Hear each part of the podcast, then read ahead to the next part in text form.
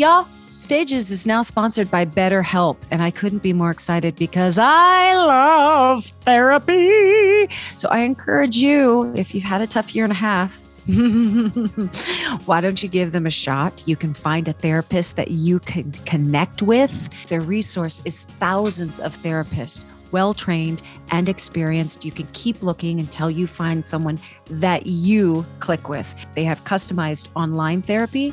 They do offer videos, but they also offer phone and live chat sessions. So you don't even have to be seen. You can only be heard.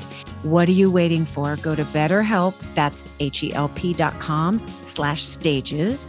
And for our cast members, you get 10% off your first month at betterhelp.com slash stages. Go, go, go. Go find your healing. Go find your happy. Stages podcast is sponsored by Better Help.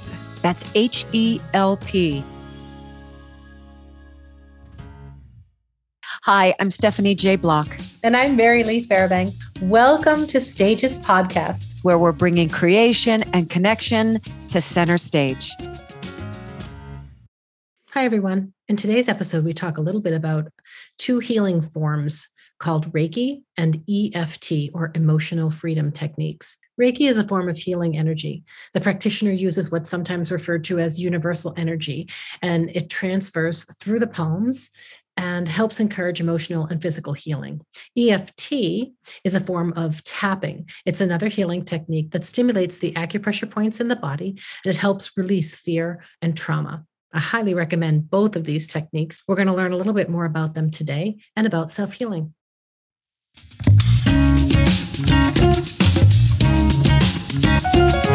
Stay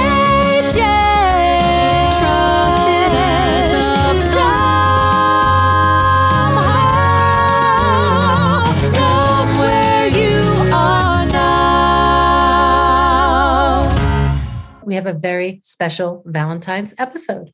We have decided that Valentine's Day should be about self love. So we invited a healer to come and join us and talk to us about self healing. She's a Reiki master, an EFT healer. She is the founder of Pause in Joy Awareness and Lifestyle Programming. And she was featured in the critically acclaimed Heal documentary. Please welcome Patti Penn. Patti Penn to stage, please. Patti, to stage. Good morning. I'm so happy you're joining us. I'm so happy that you invited me.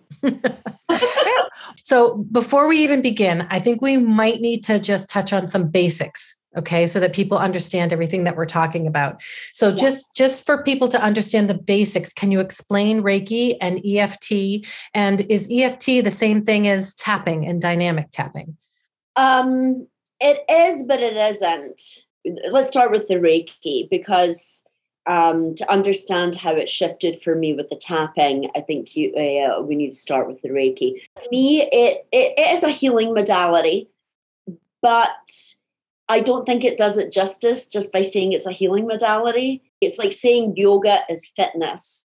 Right. Mm, right. right. It's the same thing that happened to yoga uh, in a way of like, oh, you get nice arms and a lean body, and you know, you know, you'll you'll be it'll bring down your stress. Yeah. Whereas people that have a, a, a deep yoga practice or even a meditation practice kind of know it's a little bit more than that. Yeah. And yeah. Reiki kind of came to the West in that way of oh, it's going to heal you. Maybe the West just needs more healing. We do. I can grab on things that are going, to, oh, it's going to fix me, going to make me feel better. And then when I started kind of getting into this, I was like, oh, this reminds me of when I did martial arts when I was younger. This reminds me of Zen teachings. This reminds me of the force. Mm-hmm. right? Of the universe, of what you're really kind of tapping into. And then that's when I realized that's what he was really teaching this spiritual conscious energy that we all tap into. You know, when I work with someone with cancer, you know, that is tapping into that place where they need to go, you know, that's terrifying. In the same way, when I work with an actor or a director or a songwriter who also need to be really vulnerable but they need to go to that place that they don't want to go to. I think sometimes it's the language that we use around things that it t- either turns people off or it helps them click in. And I remember at one point, many, many years ago, my brother was very ill. He had um, leukemia and he had to get a bone marrow transplant. And he was really, really sick. And I went into the room and I told him, you know, let me do a little Reiki on you. I do a little Reiki. I'm certainly nothing like you are. but his doctor said no his doctor said, No, no, no, no, I don't want you touching him. I don't want you doing anything. And I said, Look, would you tell someone that they can't come in the room and say a prayer over him? Just think of it that way. It's the same thing. I'm just, mm-hmm. it's just a different word for trying to bring energy to a situation and help move someone through something through the power of shifting energy. You know, yeah. when someone is going through, you know, uh, uh, they're in a deep, deep space of um, restoring. Sometimes there's no talking to do. You know, there's just this feeling that you're like a sponge mm. and you're just soaking in this energy that you don't know what it's doing, but it feels really good. Yeah. Yeah. And at that point, you don't really need to get into um, where it's coming from, the philosophy of it, and all of that. It just feels right. Mm-hmm. It just feels aligned, you know, and it comes through the, you know, people have said to me, "Oh my God, this is like the the Christ consciousness," right. and then Buddhists have said to me, "Oh, this is like the Buddha, the Buddha." You know that feeling i get when i'm doing my my practice yeah other people have said to me it's it's like the feeling they get when they're in shavasana and they leave their body you know and they feel like they when they come back they feel like they've slept for 10 hours mm. if you kind of try and pin it down I don't think you're doing it justice. So, how uh, did you shift from the Reiki work into the tapping work? I was dealing with a um, father that had clinical depression, I knew I needed to do something to kind of look at his um, how he was brought up and things. And he's he's a he's a welder. you know, he's not into he, he, doesn't like it. Even when we would have people in the house that were healers and mystics, he'd be like, I'm I, I don't like this. he would leave, you know. Um, so for him, I knew it was going to help him. It was big with golfers. People were shifting their handicap two to three uh, uh, strokes by doing uh, tapping. By doing tapping, because golf is a game of of, of consistency, mm-hmm. and when you let your emotions start to kind of run your focus and concentration, it, uh, and also your mantra of "Oh my God, it's going to end up I, I don't want it to end up in the bunker. Oh look it's ended up in the bunker. You know kind of like life. I don't want to end up in wherever i'm going to end up wherever. Right. um, like the self-fulfilling prophecy kind of thing. Well where um, you focus your energy is where it goes. So if you don't so, want it that's where it's going. Hmm. because if something's going to help them win championships they don't care Mm. So it was really big in that way, and people were teaching it from showing you, uh, even the demonstration from the man that I, I, I learned it from. He was using uh, putting. He was saying like, okay, hit the ball into the hole. Oh, you can't do it now. Tap on yourself. Get you regulate your breathing. You know, and stop getting in your head that you're you're going to miss it. Everybody knows that when their energy is blocked or limited, they feel it in their gut. They feel it in their, they feel this heaviness in their heart. Now imagine that over 10 years. Mm. You know, pick your poison, what that's going to go into. And then there's the unawareness of things that you're holding in your life that are emotional, but you don't know how to get rid of that. You just accept, like, like people like my dad were like, well, that just happened. You know, my friend got stabbed when he was 18. Like, I don't know. There's no know? rhyme or reason. It's just like circumstance. You, you just, you know, things happen. You just get on with life. But as you get older, as we know, traumas live in the body. And that's where the tapping became really helpful for me. You know, because some people were like, well, what is this? What happened? I felt I feel so good. But then I have this, it's showing me that I have this blockage here. I have this I had this feeling of rage uh, that had, I've never really identified in my life. And I really want to look at that. And then we would tap on it. You know, so what happens is you tap on the body's energy system And this has been mapped out by Chinese medicine. This has been mapped out by acupuncture. If you've ever went to acupuncture, the way it was explained to me by someone was that you, are tapping above the eyebrow, side of the face, under the yes. eye, above the lip, the chin, the heart, and then uh, like sort of the side of the rib cage. And the reason you tap those places is because they are the beginning of the Chinese meridian system in the body, and you're sort of awakening the channels in the body and while you're t- telling yourself the affirmations and you sort of reprogram your energy and the way it's going And so you have like a super highway meridians that go through your whole body. And you know when you feel really annoyed about something someone says something over lunch and you're like you know and you have that feeling like i can't believe this right? And you go home and you get really annoyed and you start to feel drained. Like what's draining you? Yeah? And it's draining the system. So when we have a disruption through a trauma, through an accident, through uh, things that you're holding on to, resentments, things that have happened to you, patterns of behavior that are protecting you but then become your prisoner, you have it starts to short circuit and then it becomes illness and disease because it's trying to get you to look at this area or this heaviness or this denseness in your body.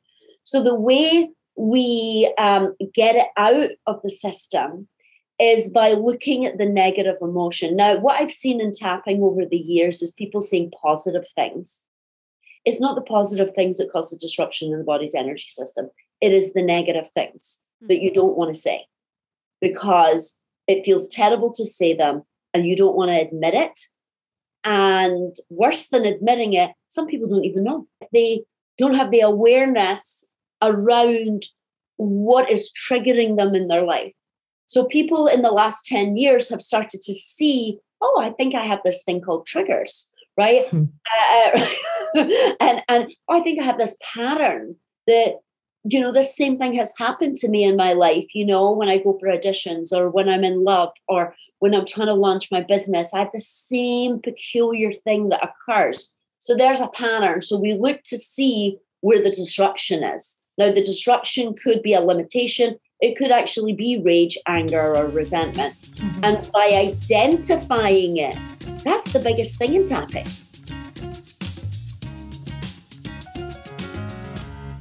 Is it harder to do over Zoom and and uh, with distance Reiki and distance healing? Not for me now. I was mm-hmm. using Zoom probably about five years before COVID. So when when when COVID happened, they were like, "Oh, I'll just download that Zoom that everybody's been using that that comes every month." Um, so the physical touch is not imperative for no, healing. because it's like non-loc not non-locality in physics, right? You have you know something here that is affected to something in the other side of the universe. And that's hard for sometimes people to get their head around until they have an experience with it. Mm-hmm. And they're like, mm-hmm. what just happened? It's kind of that mentality of heal yourself and heal the world, right? If it is that collective understanding, yes. that ripple effect through your home, through your family, through your neighborhood, through the community at large, and it keeps going and going and going. And that's, I think, what people have seen with, um, you know, take that even into shares in AA.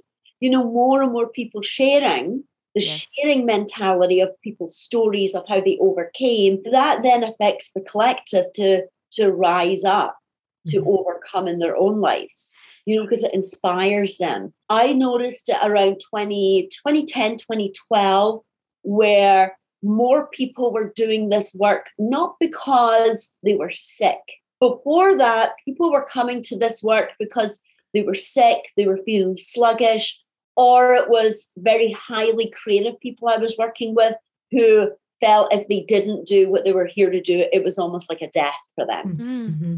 Yes, I can say on this side because of our live performance industry and Yes. with the pandemic that it has felt like a death. I have lost Yes, the one of the loves of my life. It's been very traumatic and it feels um interesting when you talk to those who their work is their work and they kind of disassociate themselves with their work, right? It's something they do. It's not necessarily a part of who they are. They're Yes. able to very easily compartmentalize this Mhm. is who I am at work and this is who I am at home.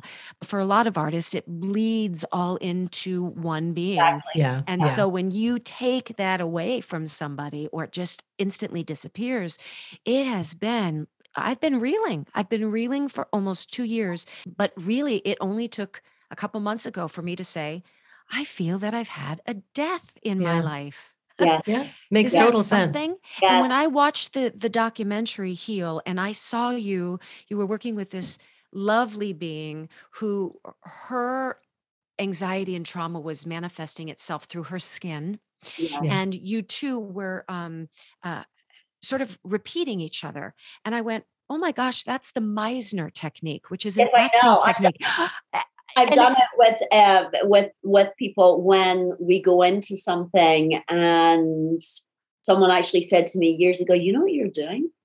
And she says, "You're doing the Meisner technique." yes and i thought oh my gosh i always use that as an actor to tap in so speaking of tap in to tap into the character or the moment of that character and to reach that emotional awareness but then i for some reason again whether it's marketing or however you want to word it i never translated it into a, a, technique for healing I feel like creative energy and healing energy are very similar energies. When you when you're a creative spirit and you're not creating, you get stuck. That energy I'm is stuck. stuck.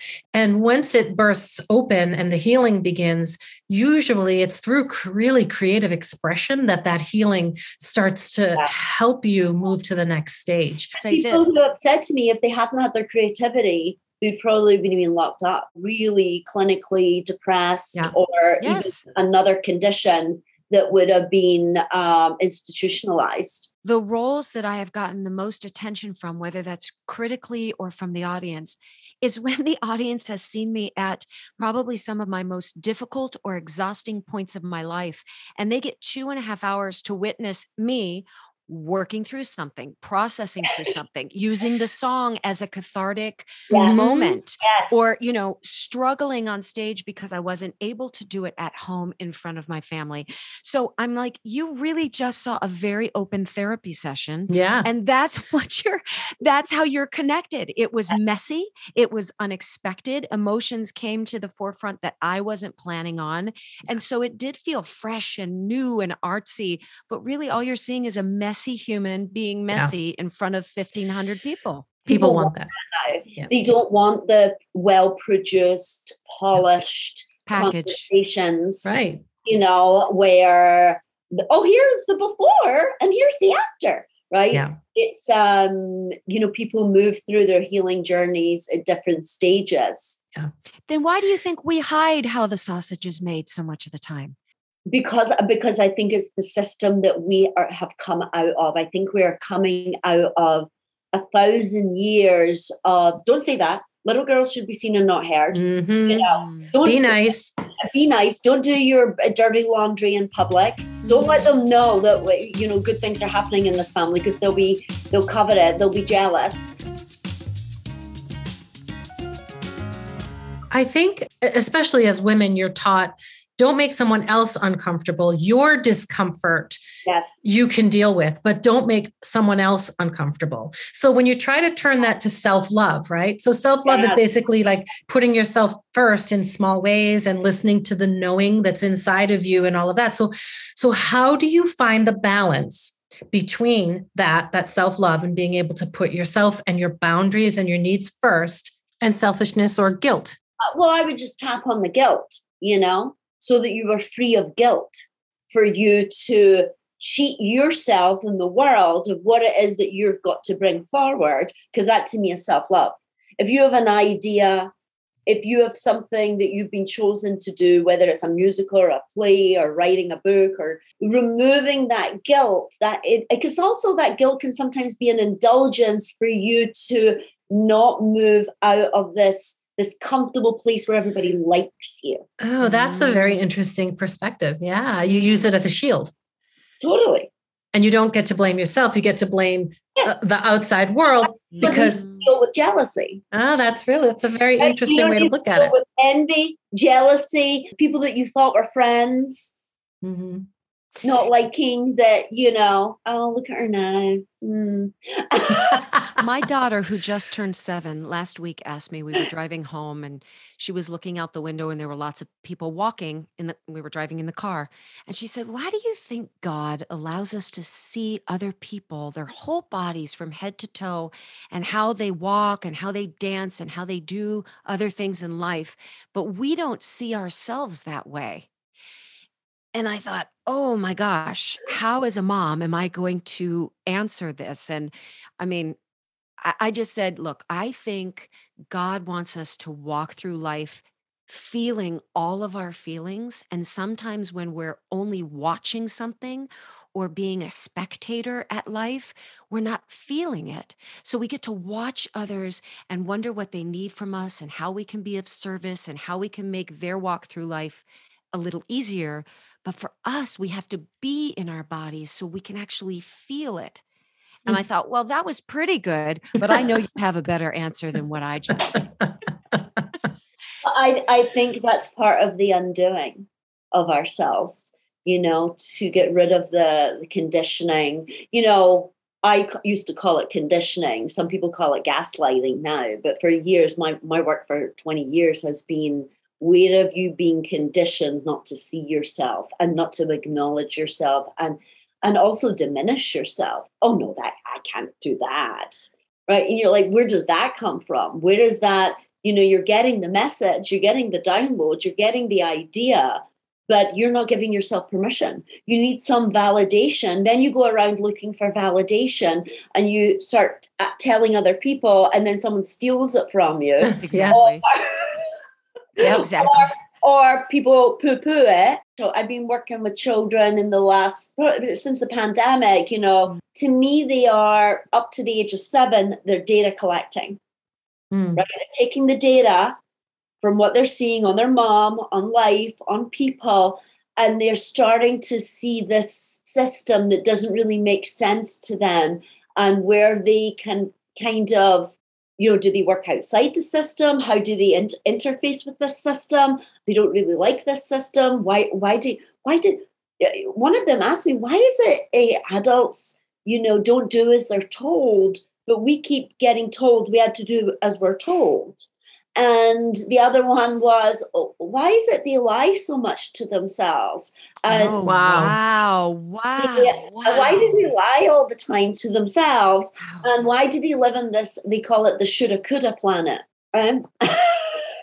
and I'm like, well, how do we deal with the shoulda couldas?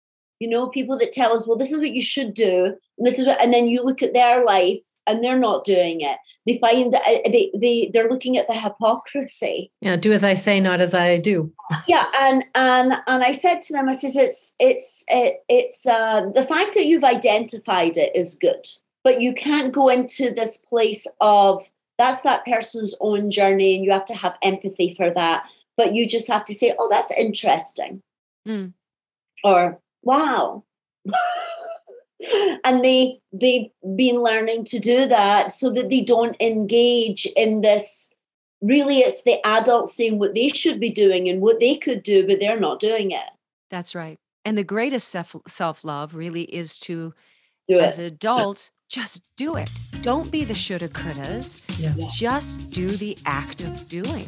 exactly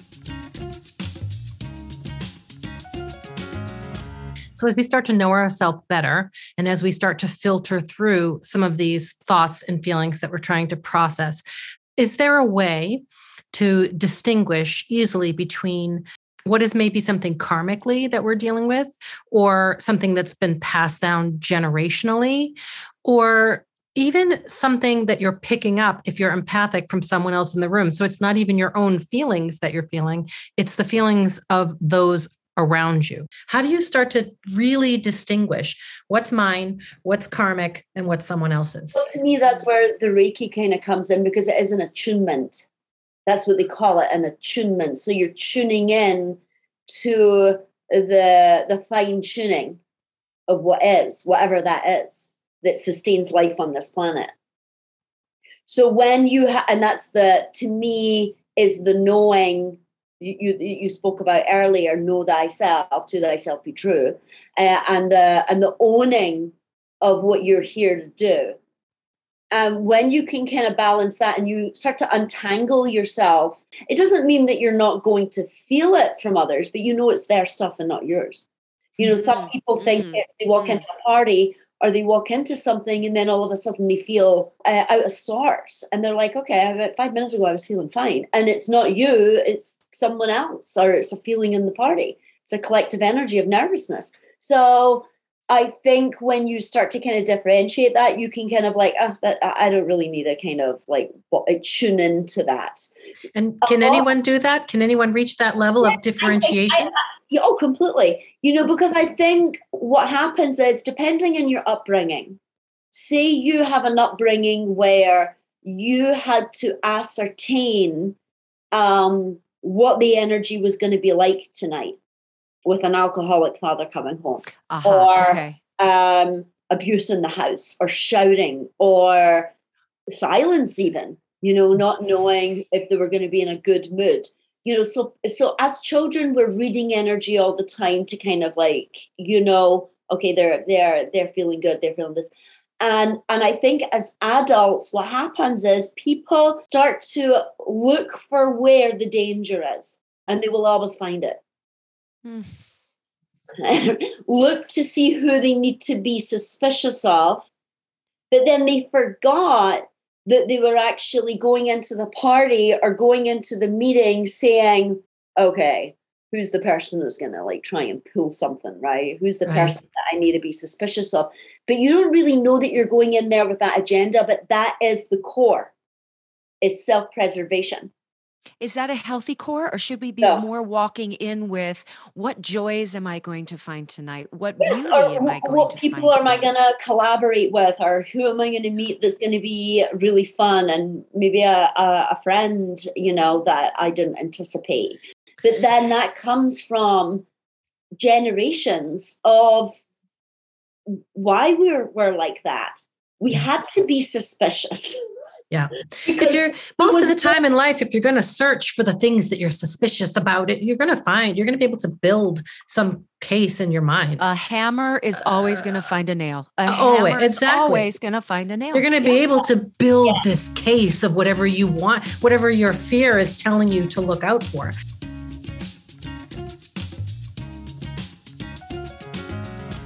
So right now, at least to me, but I think to most people, the world feels very precarious, very upside down, very fragile. And so I wonder, are there things we should be doing to uh, help ourselves deal with it, or or is there something that we should be learning from it? We're in times where everything is converging all mm, at once. Mm. There's order and chaos, as we know, and I think there's a term of chaotic.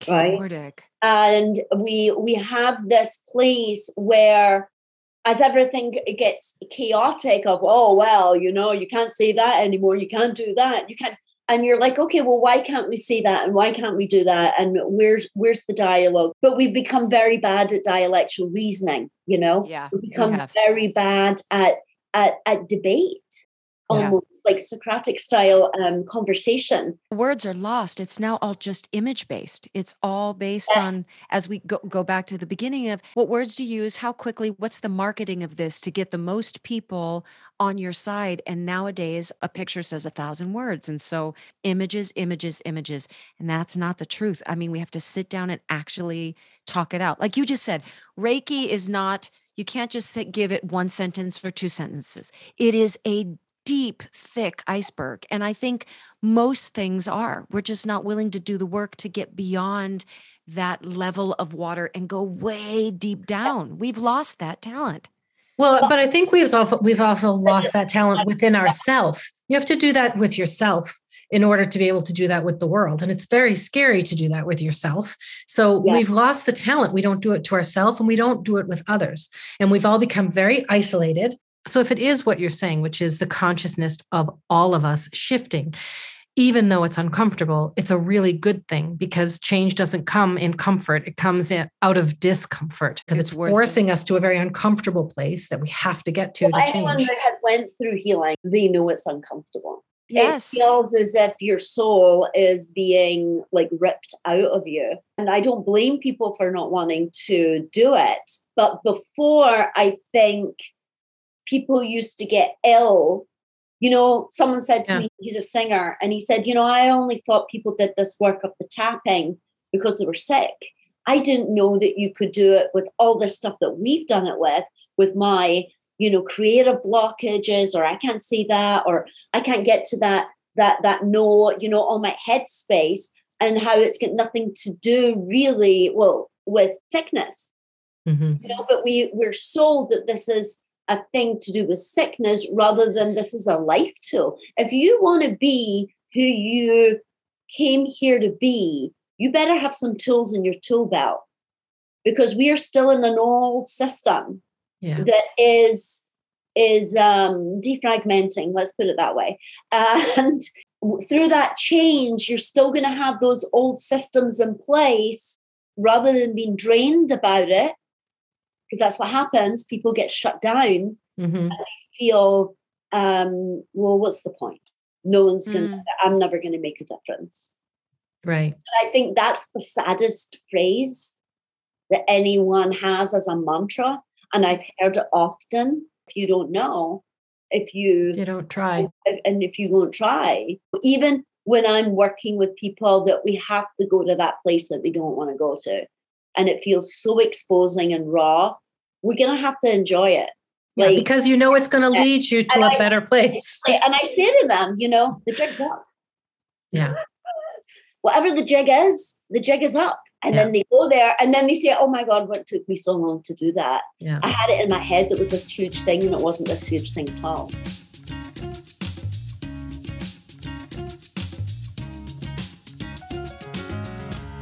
Are there little whispers or physical nudges that we get that can help us realize when we're deciding from a healthy place or deciding from a unprocessed oh, yes, trauma place? You hear the narrative in your head.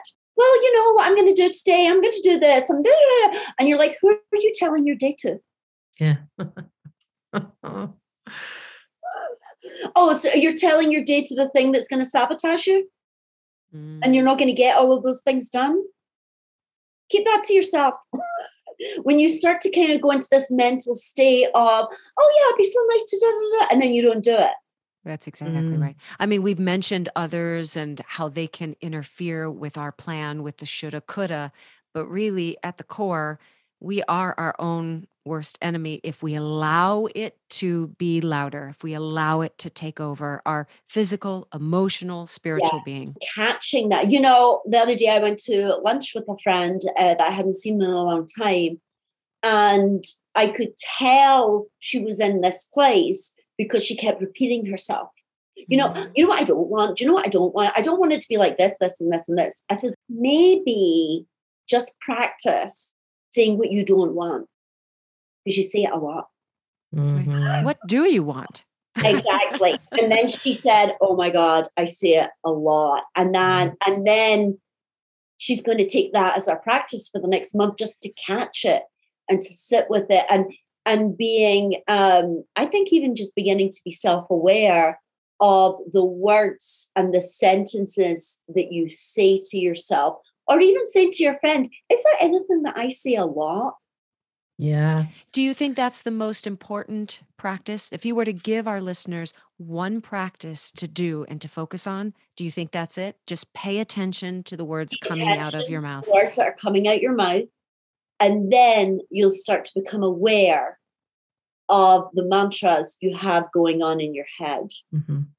I used to give people affirmations and they were like, I don't like, I don't say affirmations. I says, Oh, sure you do. They're just all negative. Yeah. Aha. Yeah. So I think when we start to hear our own uh, mantras, our own negative patterns, our own like, where is that coming from? Oh my God, that's my mother. That's my grandmother.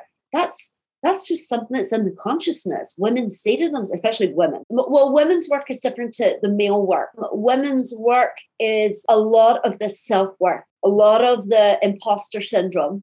You know, so that's a lot, and that's because of oppression and really, you know, the only status that you could really have was if you married well and talk about self love. That self love comes from whatever you want to call it, whether it's God, spirit, the beloved, um, universe. This kind of universe, this warm feeling of, I know it's bringing up all this issue for you, but I know it's it's it's a calling. It's yes. It's not a referendum on what you no. lack or what you're no. not doing. But, but that's completely aside. More.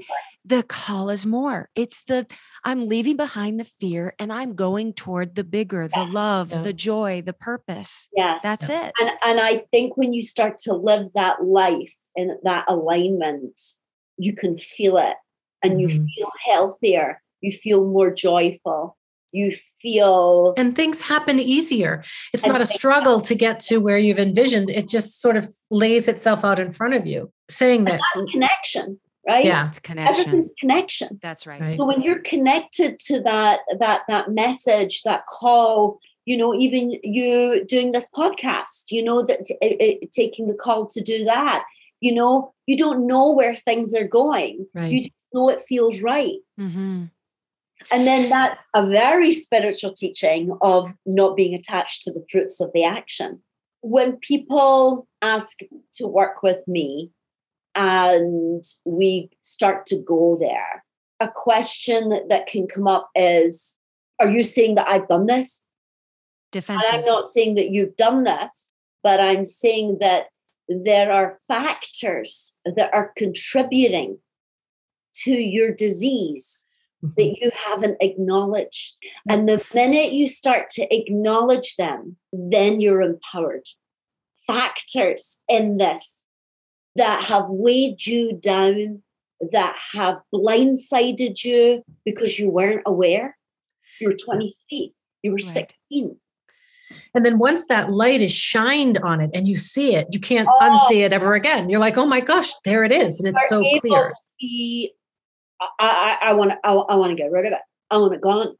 And then you're all in with the annihilation of it, of what hold it has on you, what what constraint it has on you, realizing that the the boot that is on your neck is yeah. you. So it's that shift, right? It's the it's the hero's journey. It's the the victim to, to overcome the, the hero the, of your own own life. So in every stage of generations, right, the traumas, the things that they had to overcome. Mm-hmm.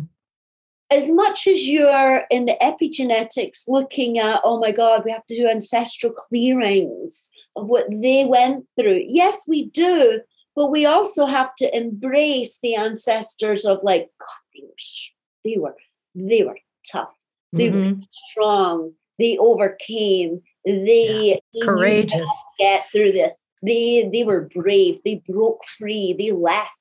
Because they, if they didn't we wouldn't be here. Right. That's the evidence. Sometimes the things that happen to us are horrific but then i see people do things with those horrific things that have been able to collapse the hold on it mm. the hold it has on them yeah, it's very empowering to think that you can look at those, you know, horrific or traumatizing moments and pick the positive thing that you want to find in it, pick that out and then apply it. You know, that's a very empowering feeling. Sometimes you don't even pick it out. Sometimes just by collapsing the rage that you have about it sets you free to mm. then go into this positive realm that you mm. didn't even you, you couldn't even conceptualize it's like like gifts you know it's mm. like presents that that just start to kind of sprout forth from um, there not being any more toxicity in your mm. environment how do yeah. you as a healer practice self-love what's your go-to to restore yourself my self care is, is my yoga practice, my Reiki practice. I tap on myself. Mm. You know, I um, I look for things to tap on. Uh, hiking, mm. you know, playing with my dogs, traveling, um, being out in nature. Like I love all animals. My self love is to do with my connection to source, following your purpose mm. or your mission, whatever you want to call it. Just little steps at a time. Everybody thinks they need to know what it is. But to me, it's really to do with what I'm here for. And um, uh, uh, really putting that front and center.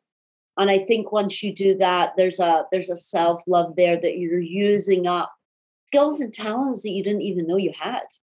Well, each person brings a different connection. So it's a surprise. There's no way you can possibly plan to mm-hmm. know where this conversation is going or what you might learn or how it might, you know, inspire you in some way. And I, that's another reason when Mary Lee asked me to do the podcast, I couldn't quite encapsulize what the process might look like or what the outcome might look like.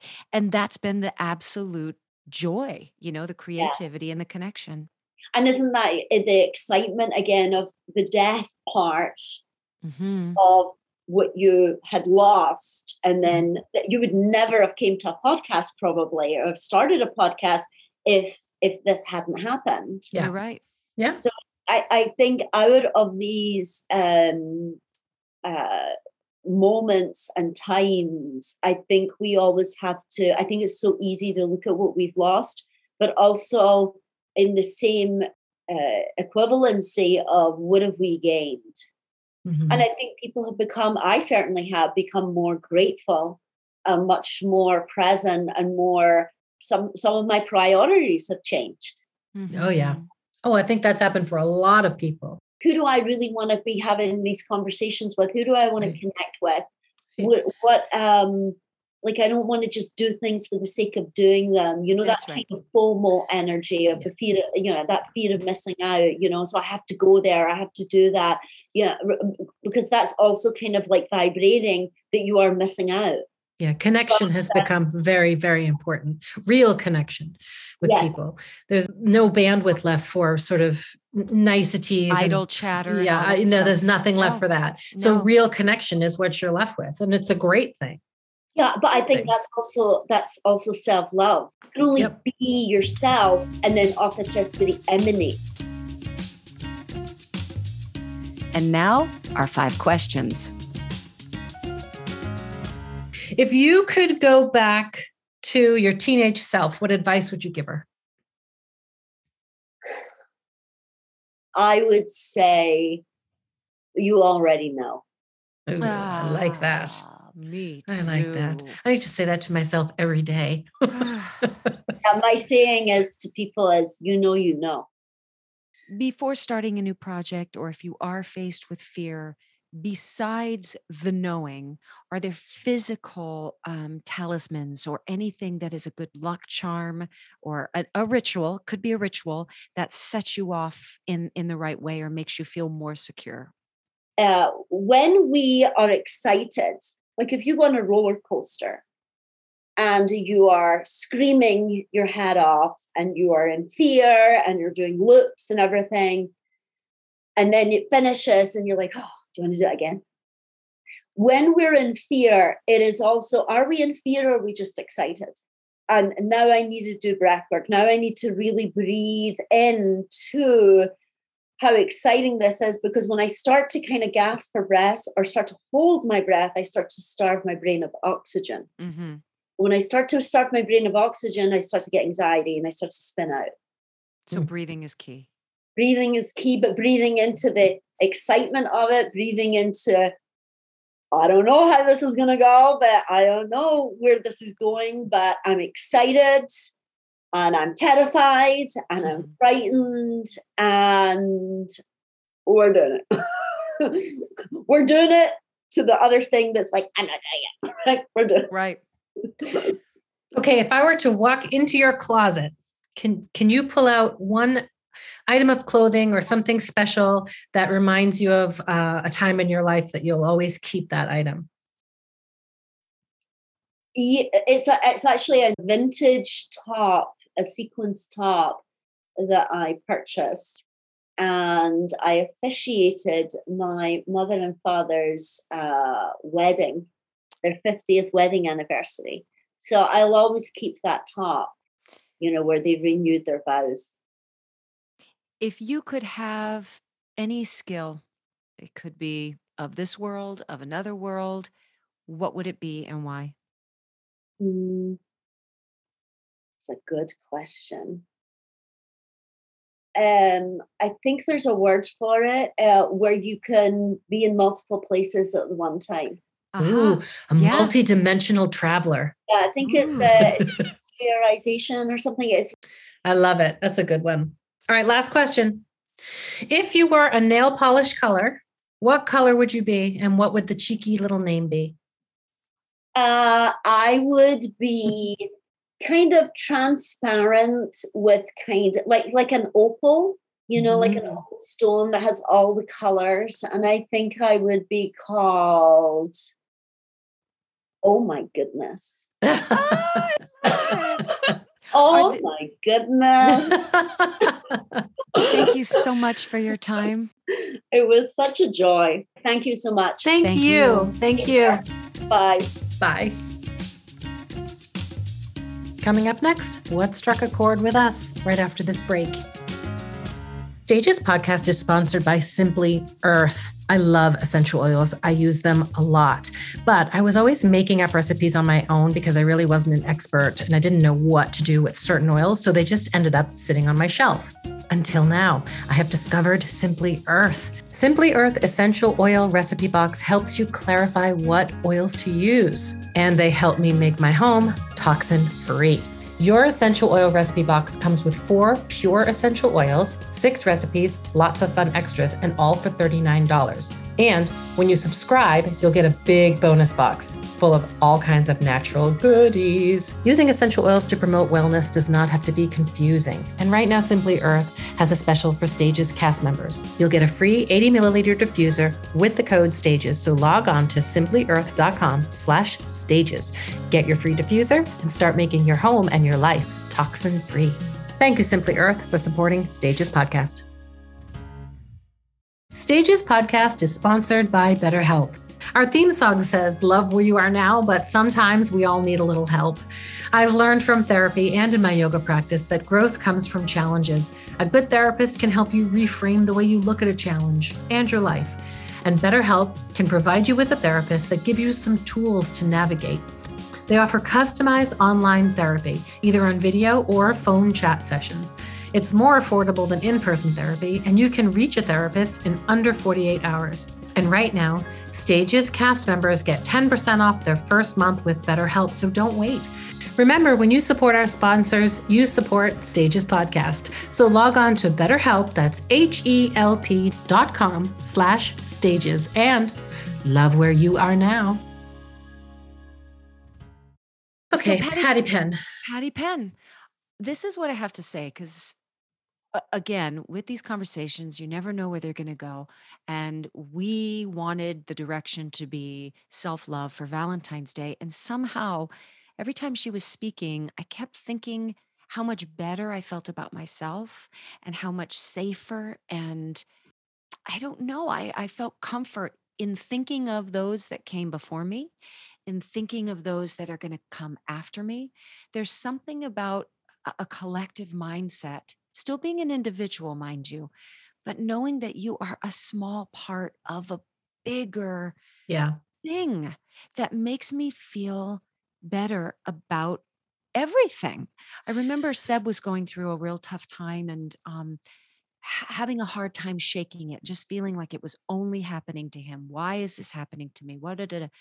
and we went to the planetarium at the Natural History Museum and we sat there and we just looked at the stars and you know it speaks about it starts at the Big Bang theory and how it's all coming through billions and billions of years and just keeping that all in mind saying wow there's nobody like me. Nobody else exists that is like me. However for all of the things that happened before me and all that will continue after me it puts things in a way that you can digest that makes Yeah. you feel like you can just put that next foot forward and and go about your day that feels the word safer just kept coming back to me.